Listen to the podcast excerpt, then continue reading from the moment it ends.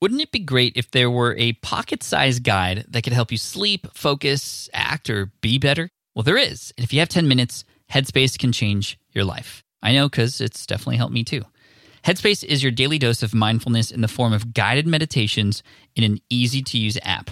Headspace is the only meditation app advancing the field of mindfulness and meditation through clinically validated research. So, whatever the situation, Headspace can really help you feel better. If you're overwhelmed, Headspace has three minute SOS meditations for you.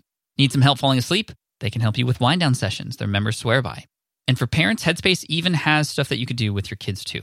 And their approach to mindfulness can help you reduce stress, improve sleep, boost focus, and increase your overall sense of well being. Like I said, I use Headspace as well. I used to use it back in the day, then I got off of it for a while to use another tool. But then honestly, I came back to it and it's even better. The voicing, the meditation, it definitely, even just with five minutes a day, it really changes everything for me. It's backed by 25 published studies on its benefits, 600,000 five star reviews, and over 60 million downloads. Incredible. So you deserve to feel happier, and Headspace is meditation made simple. So go to headspace.com slash SPI. That's headspace.com slash SPI for a free one month trial with access to Headspace's full library of meditations for every situation.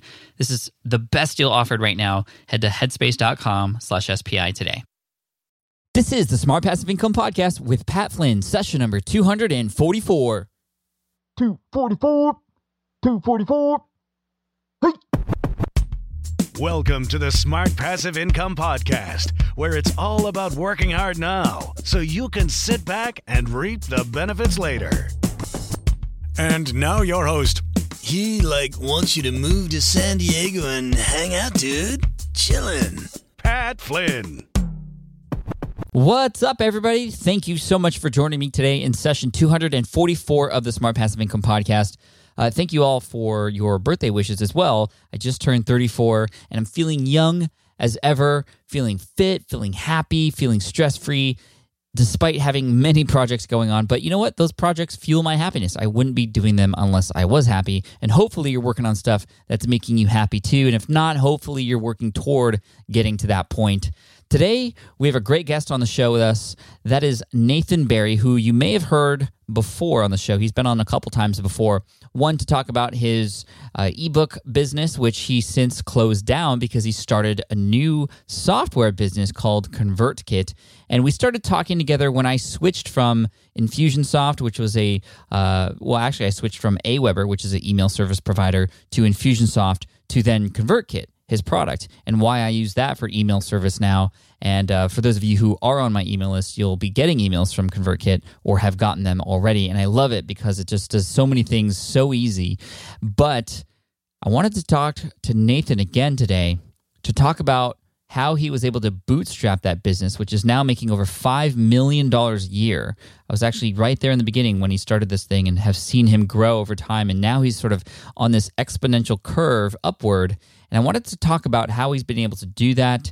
But also, I wanted to talk about some of the growing pains because it's definitely scary when I think of myself. If I were in his position, creating a business like he's done with a much larger team now and all the the the things that are involved with that. I mean, it's not necessarily something I would I would want to do, but I think it's something that we need to talk about so that you can see if this is a thing that you want or not. And for many of you this is this is exactly what you want and for some of you you might see that well the business idea you have which could potentially lead down this road isn't what you want. And it's important to understand these things now before you put in that time, money and effort into something. You want to be putting that time, money and effort into something that you know that you want. And so that's why we're talking with people who are successful on this show so you can see which ones resonate with you or not. And like I said, today we're talking with Nathan Barry, CEO and founder of ConvertKit, a company that I'm an, uh, also an advisor for. I'm an advisor for a few companies, and what that means is I have a little bit of a role in terms of helping that company based on my expertise, based on my position in the marketplace and, and based on what I see and hear. And I can help them out by sharing sort of what I hear from the front lines from you guys, you you listening, what you like, what you dislike, and I can pass that on and, and help improve the company in that way. And we talk a little bit more about the specifics. We also talk about numbers. We also talk about uh, the uh, you know what that deal is like. My, myself as an advisor for this company, and you know this is all really interesting stuff. This is this is brand new to me, and it's likely brand new to you as well. But hey, we're going to dive right in. So here's Nathan Barry from convertkit.com. For those of you who are going to end up using it at some point, uh, you can use my affiliate link if you'd like, which is smartpassiveincome.com slash convertkit, which at no extra cost to you uh, puts a little bit of uh, money back into SPI, which is awesome. So again, that's smartpassiveincome.com slash convertkit. And here's Nathan. What's up, everybody? I'm so happy to welcome back to the show Nathan Barry, CEO and founder of convertkit.com. Welcome back, Nathan. How are you?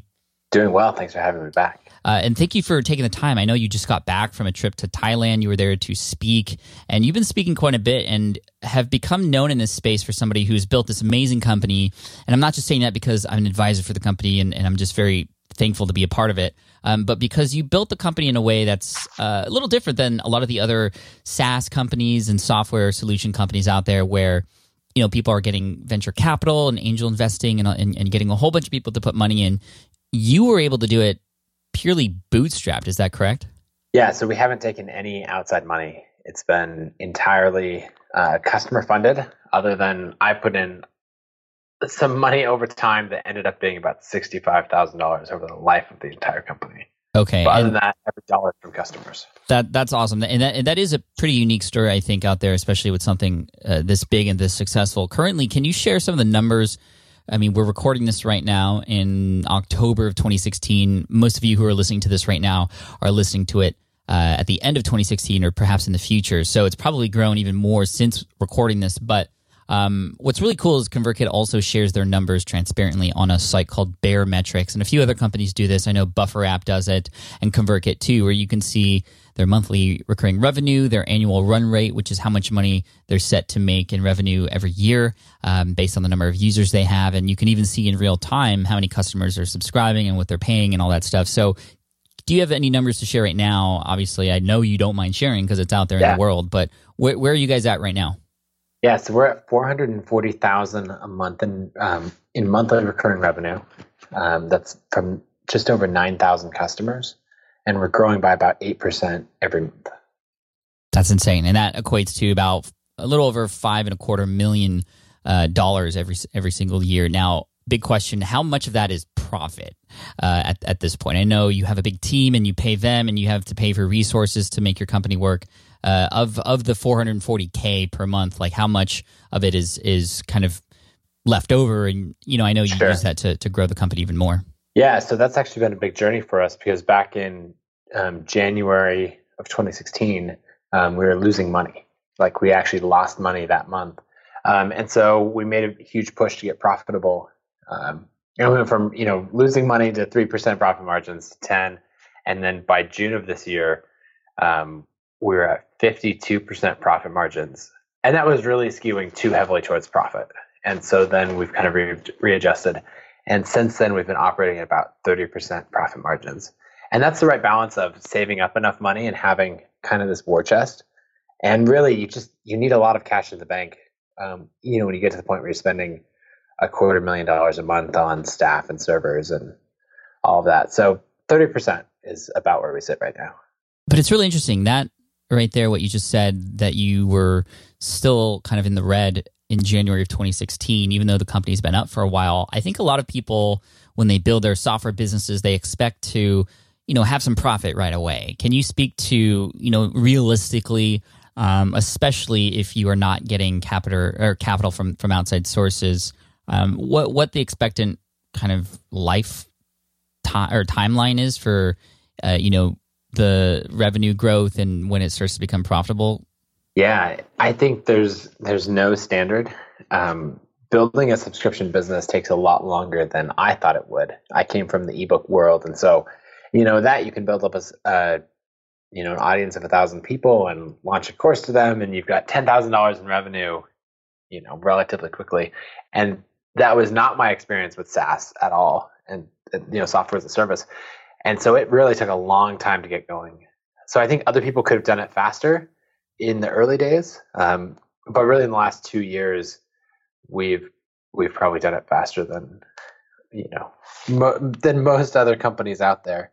So on the profit side, I would expect to to run at break even. You know where you're spending every dollar that comes in. I would plan to do that for a long time. We did that up until we were about 120,000 a month in revenue. Um, it, you know, one of our employees, I think the fourth employee that we brought in, uh, he came in at part time, and then we, I think he, he started like 15 hours a week. And the next week, I was like, "Hey, Matt, can you switch to 20 hours a week?" And then two weeks later, I was like, "Can you go to 30?" And he was like, "Okay, wow, I must be doing a good job." And he was doing a great job, but also we were buying more hours from him as MRR increased.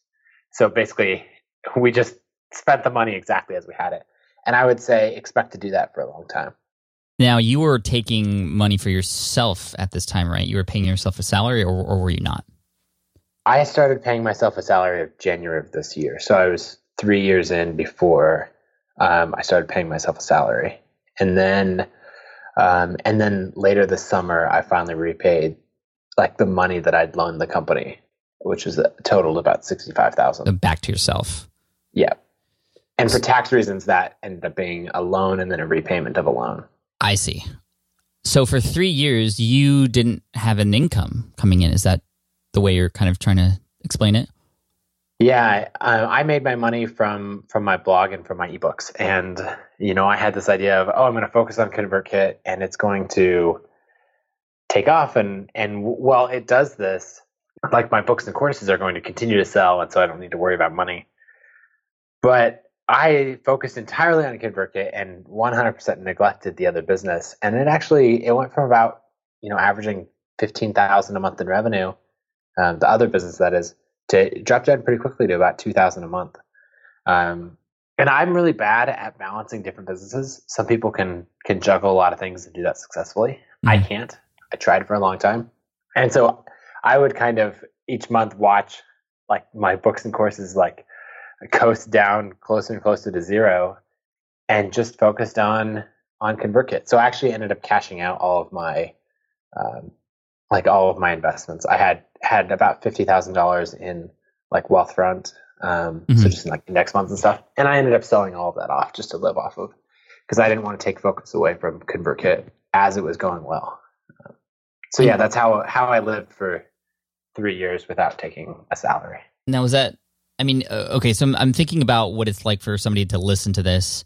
Um, you had built a successful company from the ground up, no bootstrapping, but you did have some money set aside and you had this other business going for you. So if somebody were to say, Nathan, I would love to build a business and bootstrap it just like you did, I think it's fantastic. You don't have to share any of your company with other people uh, and, and uh, give up a little bit of control that way. But I don't have that side business like you had. I mean, you you had, and you've been on the show before talking about this, a very successful ebook business. You shared with us some amazing price tier structures that allowed you to, uh, to really maximize the impact that you were having with those books. And uh, for as a reminder, Nathan was uh, creating books, helping designers and, and app creators with their uh, their UI, and he he has an expertise in user user interface, which is why I feel ConvertKit's actually one of the best out there because it just looks and functions great.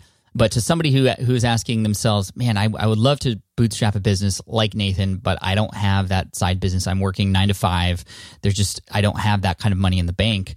Is bootstrapping a business like you did even possible, or is that money kind of necessary so that you can uh, s- sort of take the the months or years even without taking any income from that business that you're building?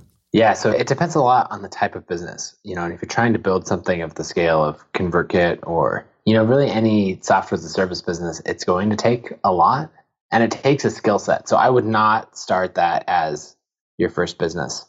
Um, Jason Fried from Basecamp talks about making money being a skill and something that you should practice over time, just like you would, you know, playing drums or cooking or any other skill. And so I think of it as a SaaS company or a software of any kind is a type of business and a level of skill that you should attempt after you've spent a few years practicing. And so I think, you know, doing services for other people, that's like a, a great baseline of where to start. And then you can ramp up into simple products. Those might be um, books or courses, iPhone applications, and, you know, some of these more standalone, smaller things um, before making the step into like full fledged software. And so as you establish those skills, you'll also establish the ability you know to earn income mm-hmm. um, before you attempt something that's really really difficult and takes a long time which is you know software as a service And another thing that comes to mind is, well, you had an audience already who, and, and had many people who were building their own email lists and building their own blogs and brands. And so, you, just as you mentioned in the last time you were on the show, you built ConvertKit for yourself and people like you. So when you started it, you already had some kind of an audience who could already use it, um, which differs from a lot of people who have these ideas for these softwares, or m- maybe they're the, coming up with solutions for problems that they have, but they don't have an audience yet. Here's a big question: Is bootstrapping for everybody? And no. w- w- yeah. would would you recommend people even uh, go out and get venture capitaling if, if if they don't have those resources? Yeah, so I, I kind of see them as two different things. Um, one, I don't think that bootstrapping is for everyone. There's a lot of types of businesses that benefit really well from getting venture capital. Um, but I think of I think a lot of people think of venture capital as a necessary step, and I'd say in most businesses it's not. You know, certainly for our business, we've been able to do it without funding. Um, it would accelerate the timeline if you're able able to raise funding. Mm-hmm. You know, you'll basically either win or lose faster. Um, the stakes are higher at that point. You know, what might have been a great twenty thousand dollar a month business that you know we should never complain about. Um, if that was bootstrapped, like that's a success. But if you raise half a million dollars or a couple million of venture capital, and that's the the pinnacle of what you can achieve, even hundred thousand dollars a month, that would be a failure. Um, and so, you know, they would be pushing you to higher limits. So I would watch out for the idea of venture capital being like a first step that you have to achieve because it's kind of like, you know, asking permission from someone else to start your business. Because you're saying, I can get customers once I convince these angel investors to, to give me a quarter million dollars. And I don't like that. The first place to go is to customers. And so mm-hmm. I, I'd start there. Um, you can never go wrong trying to sell customers and like get pre-orders and that kind of thing from day one um, because then you know if the business works what would be awful is to put in a bunch of vc money or a bunch of your own money and then find out you know six months or a year or more down the road that like no one actually wants to buy what you're what you're selling and it's too easy to do that if you're funding it some other way than with customers right right and then when it comes to the money required to start this business um, I mean, you had this other business that was helping you. You had some money in the bank already. Um, how much money would be needed? How does one even know what the costs would be if somebody's doing software, for example? Would they actually go and reach out to a developer or potentially partner with somebody and just see what that cost would be and kind of work backwards from there before they get to a point where they're like, uh, okay, I've saved up enough enough money. I'm going to take the plunge and, and actually start building this thing. Like, where does that you know you had enough uh, to start how does some, somebody know they have enough to start yeah so if you have customers you can always work on it or you get pre-orders you can always work on it with that money um, so where i would start is talk to contractors get estimates um, and then you know probably triple or quadruple those as far as to get a realistic amount of what you're going to spend right right um, and then it, another big factor is going to be your own skill set. So if you know nothing about building software, then expect that you're going to lead these contractors down some other route that is going to waste a bunch of time and money, or you're not going to communicate with them efficiently. And so I would I would spend some time learning the basics of software design, learning the basics of user experience, um, how to wireframe out software and, and explain, you know, this is what I'm trying to accomplish more than just a list of features the more you can do that and the more you understand about the process, the more time you'll save. I saved, or the more money you'll save. I saved a lot of money because I knew um, design and front end code. So in the early days, um, I spent about ten thousand dollars to have a Ruby on Rails developer build like that first prototype, and I did all of the design and the HTML and CSS. So I probably saved uh, probably half the money um, for that first prototype. So I wouldn't expect to get any kind of an initial prototype done for less than twenty thousand dollars, unless you're able to do a bunch of that work yourself. Now, people are hearing that twenty thousand dollars. That that's a lot of money, Nathan. Is there anything one could do beforehand, uh, but before they get to that point? And you had mentioned collecting pre-orders to to fund some of that. I mean, how does one like? Let's start from from the beginning. Like, if I have an, a software idea, or if somebody in the audience has an idea for a solution that they need help with that they think other people need help with, what what would the steps be to begin to collect those pre-orders? Uh, and, and I'm I want to go uh, hard on you a little bit. What if we I don't even have any contacts of people who uh, who are influencers or or I don't have an audience of any kind? Yeah. So if you're really starting from scratch, that I would say pretty strongly you shouldn't start this business because this, um, you know, if, there's different levels of of difficulty in a business, I would put software at like, you know, this is like a level five difficulty. Mm. Um, and so I, you know, I I wouldn't try to to skip to the end of the video game and like play the hardest levels before you've worked your way up.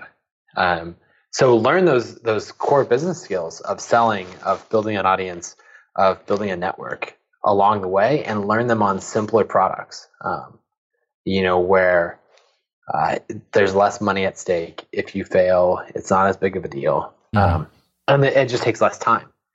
Now that said, it if if you want to dive straight into uh, the more difficult side of business, I, don't- I don't blame you. Entrepreneurs are crazy people, and and that uh, we are. um, you know, like we wouldn't get anything done otherwise. Um, so what I would do is I would get really specific about who you're targeting. You know, what problem you're solving, and don't just solve a problem. Well, for the case of ConvertKit, we were like, yeah, we're solving email for people who need email solutions. You know, and that doesn't give you anyone to target because it's like, cool, anyone who uses email marketing is in our target market. That sucks later what we did is we focused on email marketing for professional bloggers. And so now as you you have that more narrow focus then you can start to get on the phone with professional bloggers or teachers or designers or whoever your target market is and start to ask them do you have this problem? Um, what frustrations do you have? You know we started a lot of conversations but just by saying hey i see you're using mailchimp. Is there anything frustrating you about that? Mm. and so uh, of course, everyone has frustrations. If you ask people using ConvertKit, do you have frustrations? They'd be like, yeah, here are my frustrations. You know, um, no product is perfect, and so that's a great starting point um, to see, you know, what problems can we solve. And everyone online, I feel like, wants to sell through content. You know, they want to do content marketing. They they want to write a blog post and or email their list and just have all these sales come in. And I'm all for that, and I've done that a lot and we do it now with ConvertKit. But in the early days, you're getting rejected all the time. And if you're only selling through content or selling through channels at scale, you don't know why you're getting rejected because everyone's hitting, you know, they're just clicking the back button or they're hitting archive on your email and they're not replying and saying, you know, Nathan, I would buy this, except, blah, you know, and like sending you a detailed explanation. Mhm. Whereas if we sit down in person or we get on the phone and I'm saying, hey, Pat, you should buy this thing, you can't like hang up the phone or you can't like get up and like awkwardly shuffle out of the room. you have to actually say, like, well, what about this? Or I don't think I'm going to buy it because I'm using this other tool. You ha- you're like, you're socially obligated to give real reasons and then that enables a dialogue. And so if you end up not buying, I at least know exactly why you didn't buy. And if I can overcome those objections, then we might get to a sale. So with content, you're getting rejected and you have no idea why. And so I would encourage people hunt down your target market, get really, really specific, and then get them on the phone and learn about their frustrations, tell them about your solution, and then try to get them to give you money and do direct sales. Uh, and everyone says they don't scale, but um, you know, if you can't get customers, who cares if it scales? Right. You've got to uh, you've got to find channels that work. And I know that you also met a lot of people in person to talk about uh, these things, including myself. You took me out to coffee one day, and we started talking about how I was uh, on Aweber, and then I switched to Infusionsoft, and you were just asking questions. You weren't being aggressive. You were just curious, and because we have a friendship and we just had coffee, we were just uh, chilling, having having a good time. And I think you got a lot out of that conversation, and that obviously led to months later uh, me switching to ConvertKit and then me coming on board as an advisor and now promoting and, and, sharing it as a recommended resource for everybody out there, which is awesome. And I know there's a lot of ConvertKit users out there. So hopefully you're uh, enjoying this conversation with Nathan Barry, CEO and founder of ConvertKit, uh, whether you use ConvertKit or not. I think there's some big lessons here, especially when it comes to a lot of these big grand software type business ideas that we have. It, it may not be for everybody is, is the big thing that I'm uh, hearing. And, you know, I have a little bit of a foot in the software space with the smart podcast player. And even as small and as niche down as that product is, I mean, uh, it's it's a lot of work. And one of the other things that is that comes to mind with this kind of stuff is the the um, customer service that is needed in order to keep it alive and keep it thriving. And I'd love for you to talk a little bit about that uh, Nathan, in terms of what what was customer service like for you? Was it was it always just you? When did you start building a team, and, and what does that team look like now for you? Yeah, so the first two years it was just me. Um, right right about the two year mark, um, we started to bring on a bit more of a team. So a full time developer and a full time customer service and everything else sort of role. You know, in the early days, it's all kind of catch all. When, um, when really quick, when you were just starting out and you said it's just you, you didn't do the development, right? Uh, for I had for, contracted. You had contracted. Okay, so you worked with them kind of on the side specifically for the project itself, but you were your only only employee at the time. Yeah, and and since I didn't get paid, I don't know how much of an employee I counted as, but um, you know that that kind of scaled slowly. I, I guess really quickly on on the hiring thing. Um, uh, one friend, uh, Danny Iny, who runs a, a company called Mirasee, used to be Firepole Marketing. Mm-hmm. He He's he and I were having breakfast breakfast one time, and he said, um, "You know, if you pay for half of someone's time, so if you hire them part time, you're really getting a quarter of their attention." And ever since hearing that, I've just I've made a, a, a push to try to hire full time people who are focused entirely on ConvertKit, and I think that's paid off really well. And so I try to use full time employees and take really great care of them rather than you know doing any offshore development or um, outsourcing. And that's just my personal style. Um, but that results in you know a bigger team in house. So right now we have nine thousand customers and seven, no eight full time people on our customer success team. Um, eight people specifically and, for customer service. Yep, exactly. That sounds like a lot, and, but what what's their volume like? Yeah, so we do about 250 replies um, per day. Um, wow. And we handle all of that inside of Help Scout, which we've tried a bunch of different customer support tools, and, and that's our favorite. Has the best metrics and reporting. Um, the other thing is we uh, we started to roll out phone support a little while ago. So we don't have a phone number that you can call, but we have um, links in, the, in, all of our emails and in the app where you can click to schedule a call. And so we have all these 20 minute uh, or 15 minute phone call slots, and we do about 100 phone calls a week. And then the other thing that we're trying out is calling every customer um, who signs up and and seeing anything we can do to help. How can we answer questions? And these are all things that we're trying to do just to to make customers more successful and you know, really the more successful you are, the more likely you are to stick with the product. Um, and then I guess the other big part of it that two of the people on the team spend a lot of time on is the customer migrations. And so if you're on, you know, Aweber or MailChimp or Infusionsoft and above a certain threshold, um, basically above, I think it's 10,000 subscribers right now, then we'll do the migration for you for free. And so that's been a huge tool because people will say like, oh man, I'd love to switch, but it's too much work. And so we were able to just remove that objection and say, look, we'll do it for you for free. And um, then it's pretty hard to say no to that. And so, you know, we now have two full time people who that's all they're doing. And they're switching, you know, 20, 15 to 20 customers a week over and doing all of that work for them. Um, but it pays off. We get a lot of bigger accounts, more influential people that way.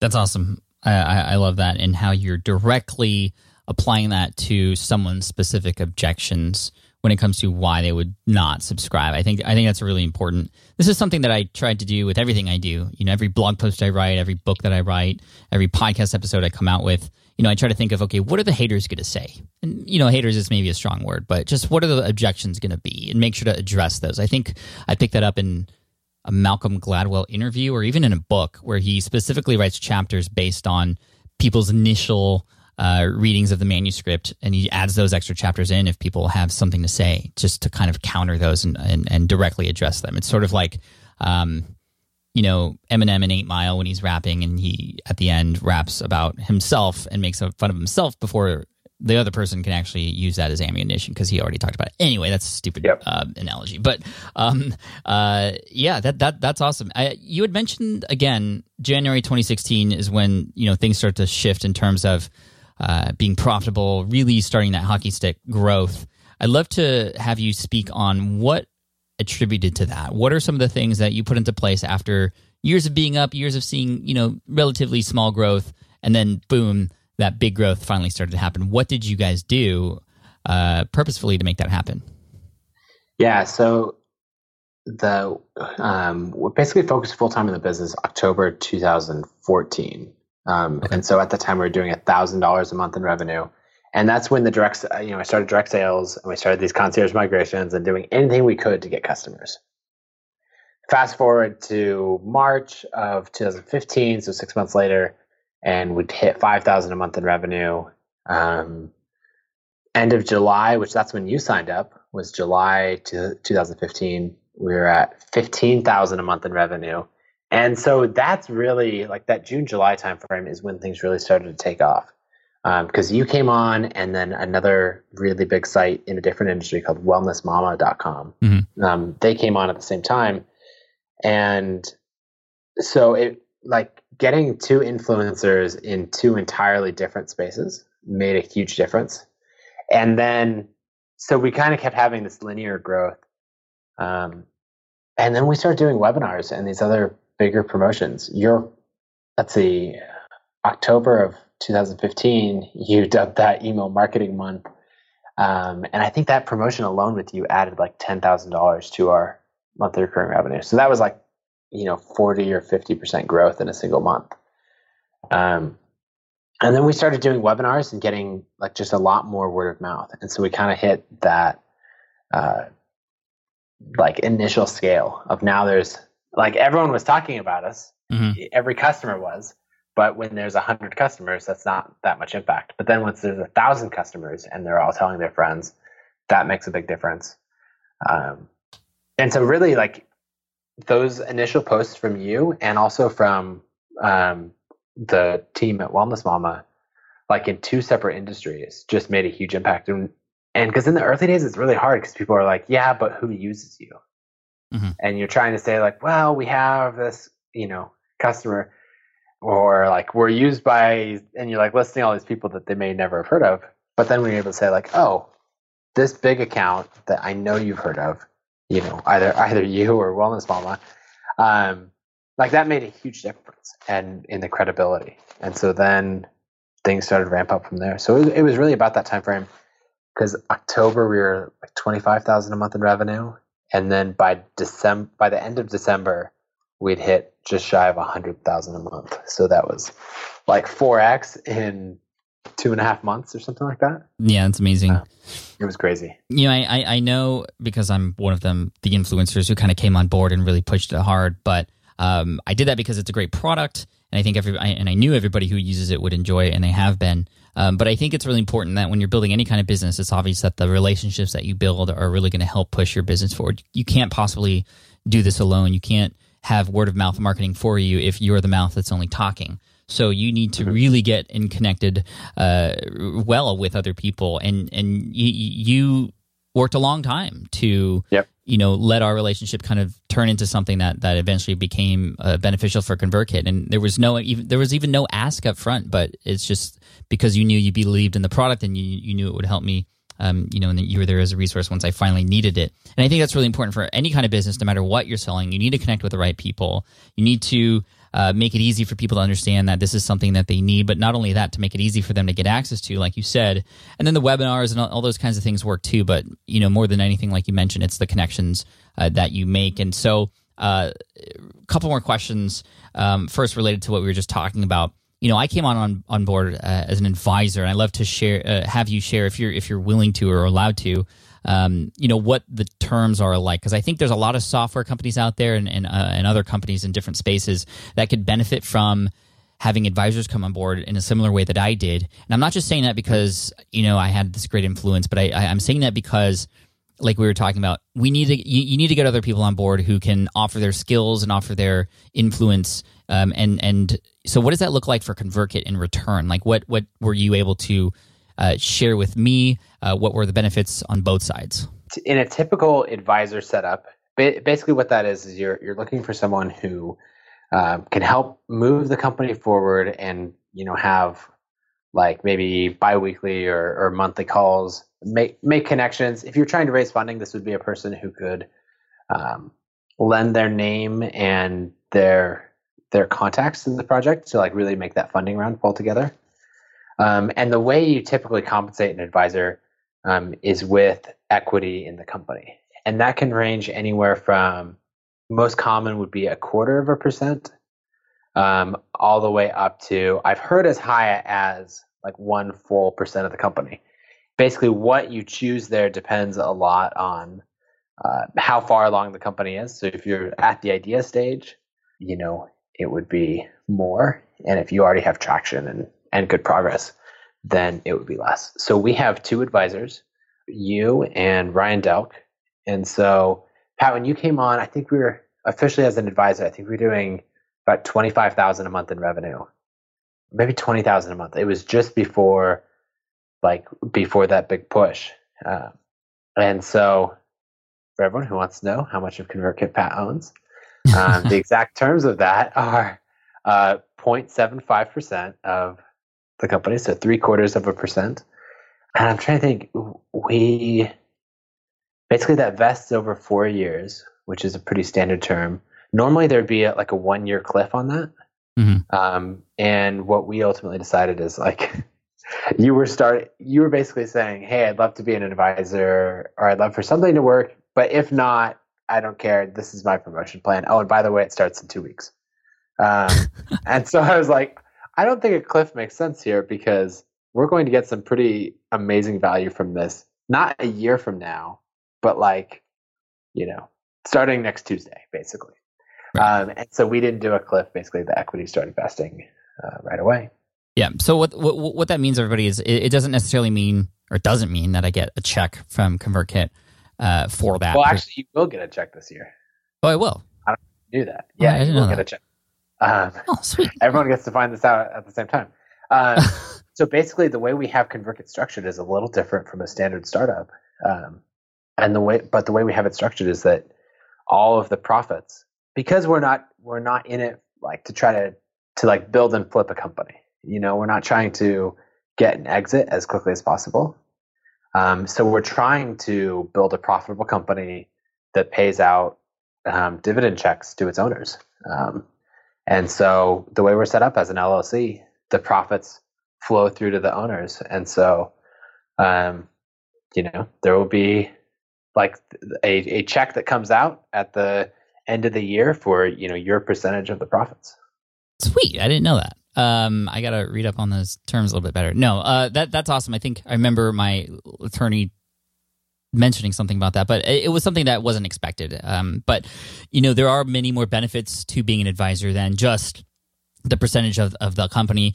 It, it, there is some part ownership there. I do feel like I have a bit of the company, and even though it's a yep fraction of a percent, um, it, it, does feel like I have some ownership there, which allows me to, in my head, and and quite honestly, share it with the world in a way that's that's more honest and more authentic. I believe, um, and I'm, I'm more behind it, if you will. So that's another reason why you might want to have advisors come on board and actually share a piece of the company with them, even though it's a small piece. Uh, it, it, it works out really well for everybody, I think. But beyond that.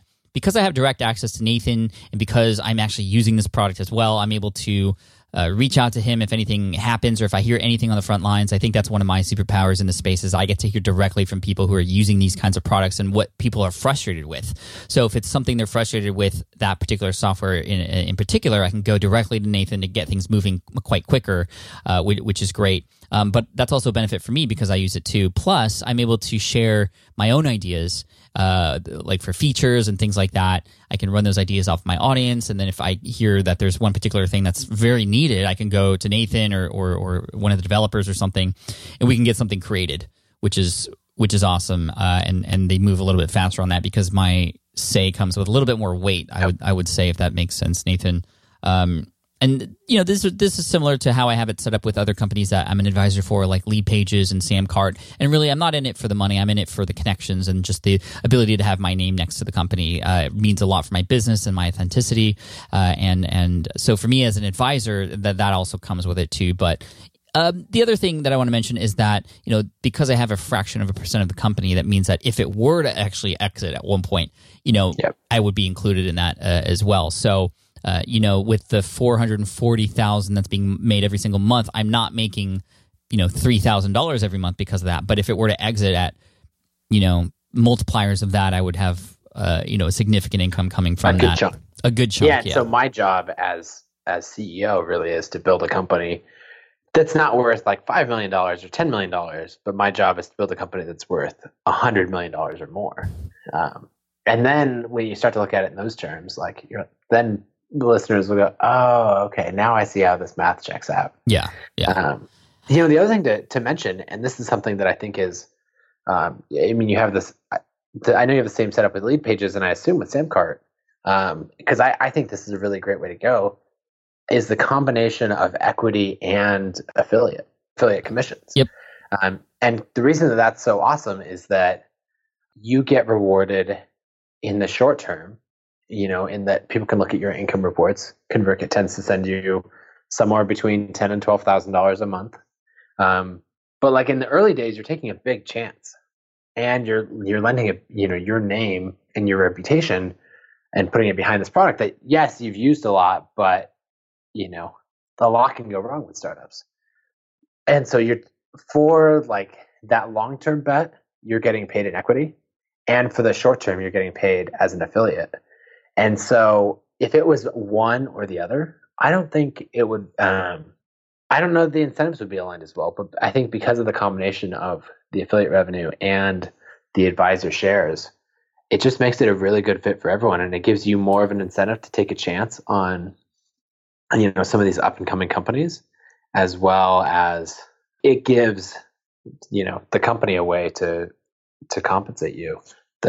The you know, I feel like everyone's incentives are perfectly aligned in that case. Yeah, it's cool. It's been a lot of fun actually, and I, I'm quite. I just feel very blessed to be a part of uh, this growing company, and I'm just want to, you know, say congrats, Nathan. I know it's come a long way, and I and I hope everybody listening to this knows that it's not just something you could set up and and then tomorrow you're going to have this amazing company with a ton of subscribers and. uh, You know, even if you did, like, how would you be able to handle that? There's a lot of things that come into play with team building and, uh, you know, getting everything into place, customer service, especially. Uh, and, and you know it's a long term game. I know Nathan's running a marathon here, and we're just at the start, which is really cool. So I'm excited to see where it goes. The last thing I want to talk about, Nathan, if you have a moment, are sort of your growing pains. So right now, and I know this is something that every company goes through, but I know every company is different as well. What are some of the growing pains that you are experiencing right now with uh, your business? Um, I, I think it'd be pretty cool to hear that. You know, even though the numbers are great, uh, that there are still things that could be improved Oh, yeah. on and and and you know uh, figured out. One thing as you were talking that I remembered is I think last fall, so probably about a year ago, we were talking of like I asked the question, when do you think this is going to be like a real business? Um, and you said I, th- I think the number was fifty thousand a month. Like once it hit fifty thousand a month, then it feels like it's going to be a real business. Um, and so I think it's fun to just kind of remember those conversations. like, remember when that was the big goal? But uh, growing pains, there are so many. Um, I expected server issues and that kind of thing as a result of like having a fast growing company. There are plenty of months in the company that we've grown 20, 30% each month. Um, and that's going to cause issues. You know, we've gone from in the period of a year sending a million emails a month to sending 130 million emails a month. That has a lot of server issues. Um, hmm and so we put a lot of work into that. You know, we had some downtime over the summer. What I didn't expect was all the malicious behavior. So once we kind of became a successful company and we're getting this great deliverability, um, we actually had a lot of people like specifically trying to attack um, ConvertKit and bypass the anti-spam measures. Um, and actually, we had denial of service attacks um, against ConvertKit. Like, I just didn't expect that level of malicious behavior. And as an example, uh, earlier this summer, I was browsing, or I heard about this from a customer, and then it, they told me like, "Hey, go on Upwork and search ConvertKit." And I'm like, "Okay." And so I go and look, and there's all these postings, and they're things like, "Hey, uh, ConvertKit has really good deliverability. Can you reverse engineer it?" And I'm like, "Okay, cool. Someone wants to learn how we how we do what we do, whatever." Next post, like a week later, uh, ConvertKit has really good deliverability. Can you hack their anti-spam measures so they stop automatically banning our account? Because it's obviously a spammer. Um, and then like a, a little while later is ConvertKit's an email marketing service for professional bloggers. If you're a blogger, sign up and then buy, you know, like get your account approved, and then we'll buy your account from you for a hundred bucks. Um, Weird. and like all this kind of stuff keeps going on and on. I'm like, just like, oh man. And these people at the same time are like trying to hack the system and screw with everything. And so I don't know.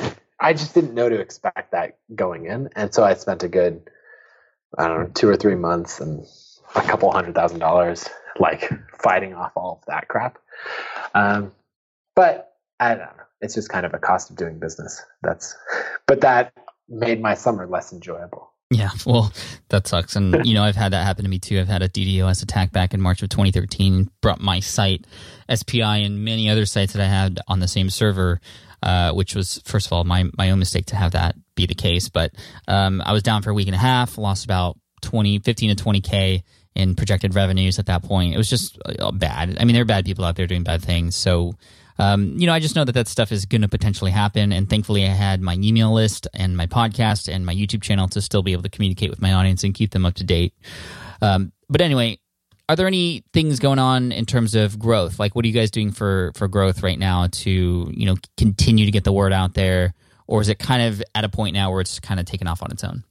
Um, to some extent, it's taking off on its own, but to level to maintain the levels of growth that we want, it takes a lot of work. Mhm. Um, so the main channels for us, and we're we're trying to not pursue like new things all the time. We're trying to really analyze what's working and, and double down on that.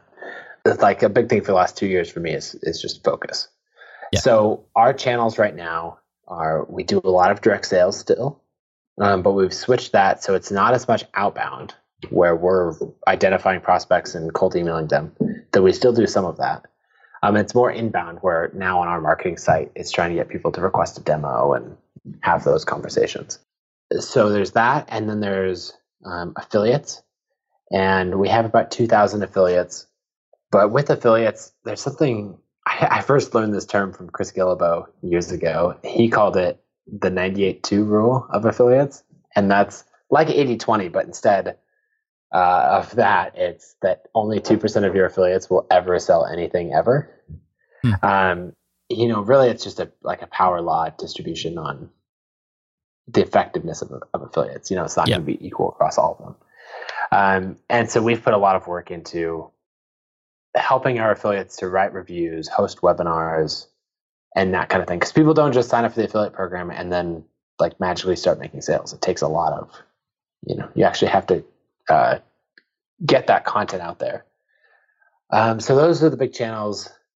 And I guess I mentioned webinars. Um, we do about 25 partner webinars every month. Um, and so Wow. that would be with everyone ranging from uh, Darren Rowse from ProBlogger to uh, Pat, you still hold the, the record for our largest ever webinars. To we did, just did what some with Jon Morrow, uh, we've done with John Lee Dumas, you know. Um, but basically, we get in front of a different audience pretty much every single day for a webinar. And those could bring in anywhere from like a small webinar might bring in 10 customers. Mhm. And we're thrilled with that because we just got to um, kind of do a bulk uh, or like a mass sales call. Instead of one on one, it was like one to 10 or one to 50. Um, and then a big webinar from us for us would bring in anywhere from 100 to maybe 400 customers. That's awesome. We Amazing. them all the time. Love it. I mean, I know that's how a lot of other companies have grown. Leadpages, especially, they went on Yep. a big, huge webinar kick, uh, and they're still doing that. Um, so that, that's awesome. Uh, Nathan, there's been a lot of great information, very inspiring. You know, it makes me think of what's possible for a smart podcast player or in the realm of software. Uh, now that I have kind of dabbled in it, but also, you know, I think it's a great eye opener for people of, on what really happens with this kind of business. That it, you know, a lot of people see the success and they see your numbers on Baremetrics, and they're like, "Yeah, I can do that too." And maybe you can, and I hope you do. But it's not going to be easy, that's for sure. And I love how you always go back to, well, let's just let's just solve people's problems first and and talk to the customer. And that's really where it all starts. So if you're thinking about getting into any kind of business as you might know when you re- read will it fly or if you're taking my smart from scratch course as one of the founder users uh, founding students that course will be launched later next year um, or early next year. Uh, it's all about talking to people getting information from them that way you can build the best thing uh, that you can for them to help them in the easiest way possible so uh, Nathan, thank you so much for coming on your time today, especially after your, your, your recent trip to Thailand. And uh, just want to thank you again for building an awesome company and, and sharing your wisdom as you always do. Yeah, thanks for having me, and uh, thanks for being a huge part of all things ConvertKit. Yeah, man, my pleasure. All right, I hope you enjoyed that episode with Nathan Barry, again, CEO and founder of ConvertKit, company that I am an advisor for and that I dearly love. And I cannot wait to see where they go next. If you want to check them out, use my affiliate link, smartpassiveincome.com slash convert ConvertKit.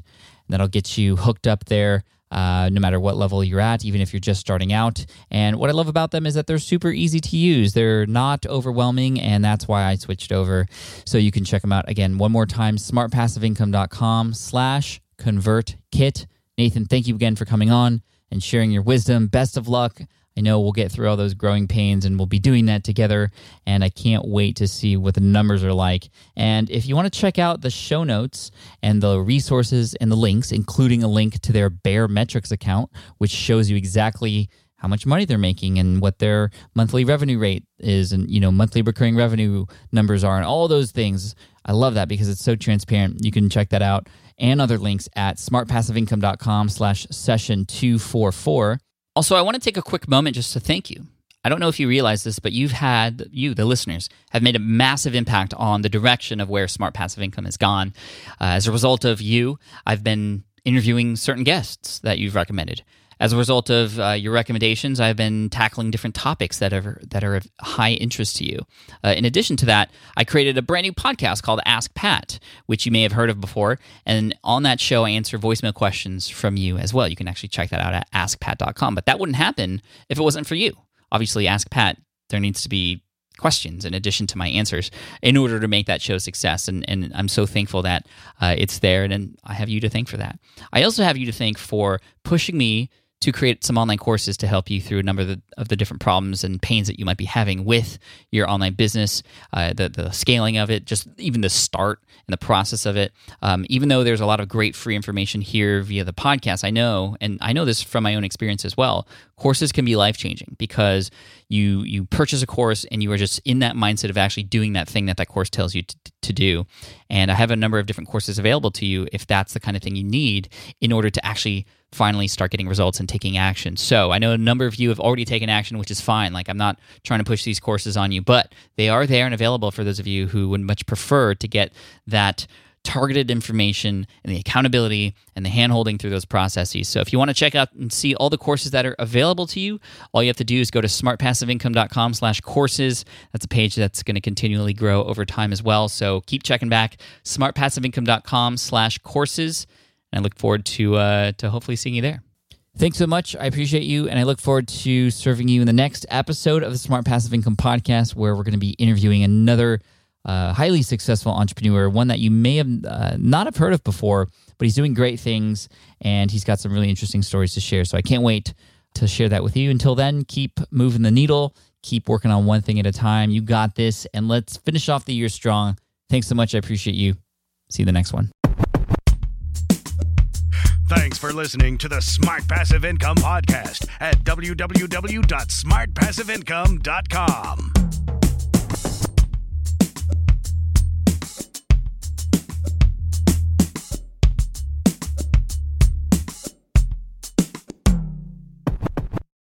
So, podcasting is obviously a big deal here at SPI. And today, I'm so excited to tell you about our newest podcast. Yes, a brand new podcast called Flops.